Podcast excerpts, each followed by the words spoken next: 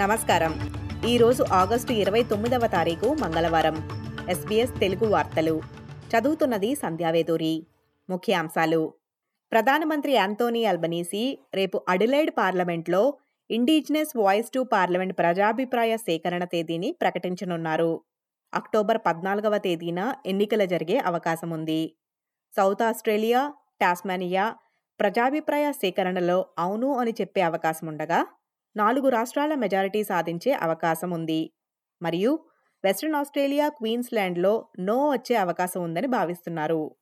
విక్టోరియాలోని వైద్యులు జనరల్ ప్రాక్టీషనర్స్ను లక్ష్యంగా చేసుకుని కొత్త పన్ను చట్టంలో మార్పులు చేయాలని ప్రభుత్వాన్ని కోరుతున్నారు.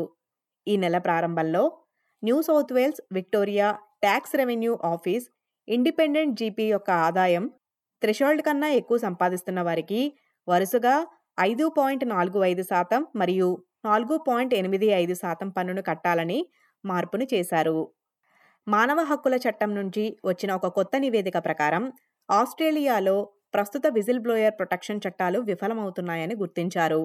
రక్షణ చట్టాలు ఆస్ట్రేలియాలో ఉన్నప్పటికీ కేసులు బయటకు రావటం లేదని సమగ్ర సమీక్ష గుర్తించింది. నార్థన్ టెరిటరీలో సైనిక విన్యాసాలు జరుగుతుండగా హెలికాప్టర్ ప్రమాదంలో మరణించిన ముగ్గురు అమెరికా నావికులను గుర్తించారు. డార్విన్కు ఉత్తరాన ఉన్న మెల్విల్లే ఐలాండ్లో ఆదివారం శిక్షణ సమయంలో హెలికాప్టర్ కూలిపోయింది. క్యాన్బరాలోని ఒక స్త్రీ మెదడు నుండి పారాసైటిక్ రౌండ్ వామ్ను తీశారు.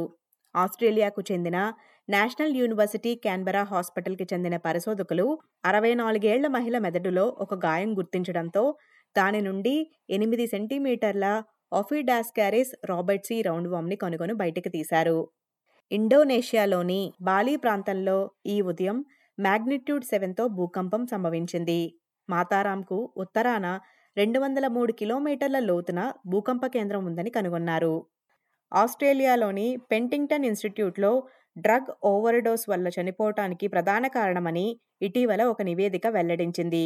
రెండు వేల ఇరవై ఒకటిలో డ్రగ్స్ ఓవర్డోస్ కారణంగా రెండు వేల రెండు వందల ముప్పై ఒక్క మంది మృతి చెందారని ఈ నివేదిక వెల్లడించింది. ఈ వార్తలు ఇంతటితో సమాప్తం. మీరు వింటున్నారు ఎస్పీఎస్ తెలుగు.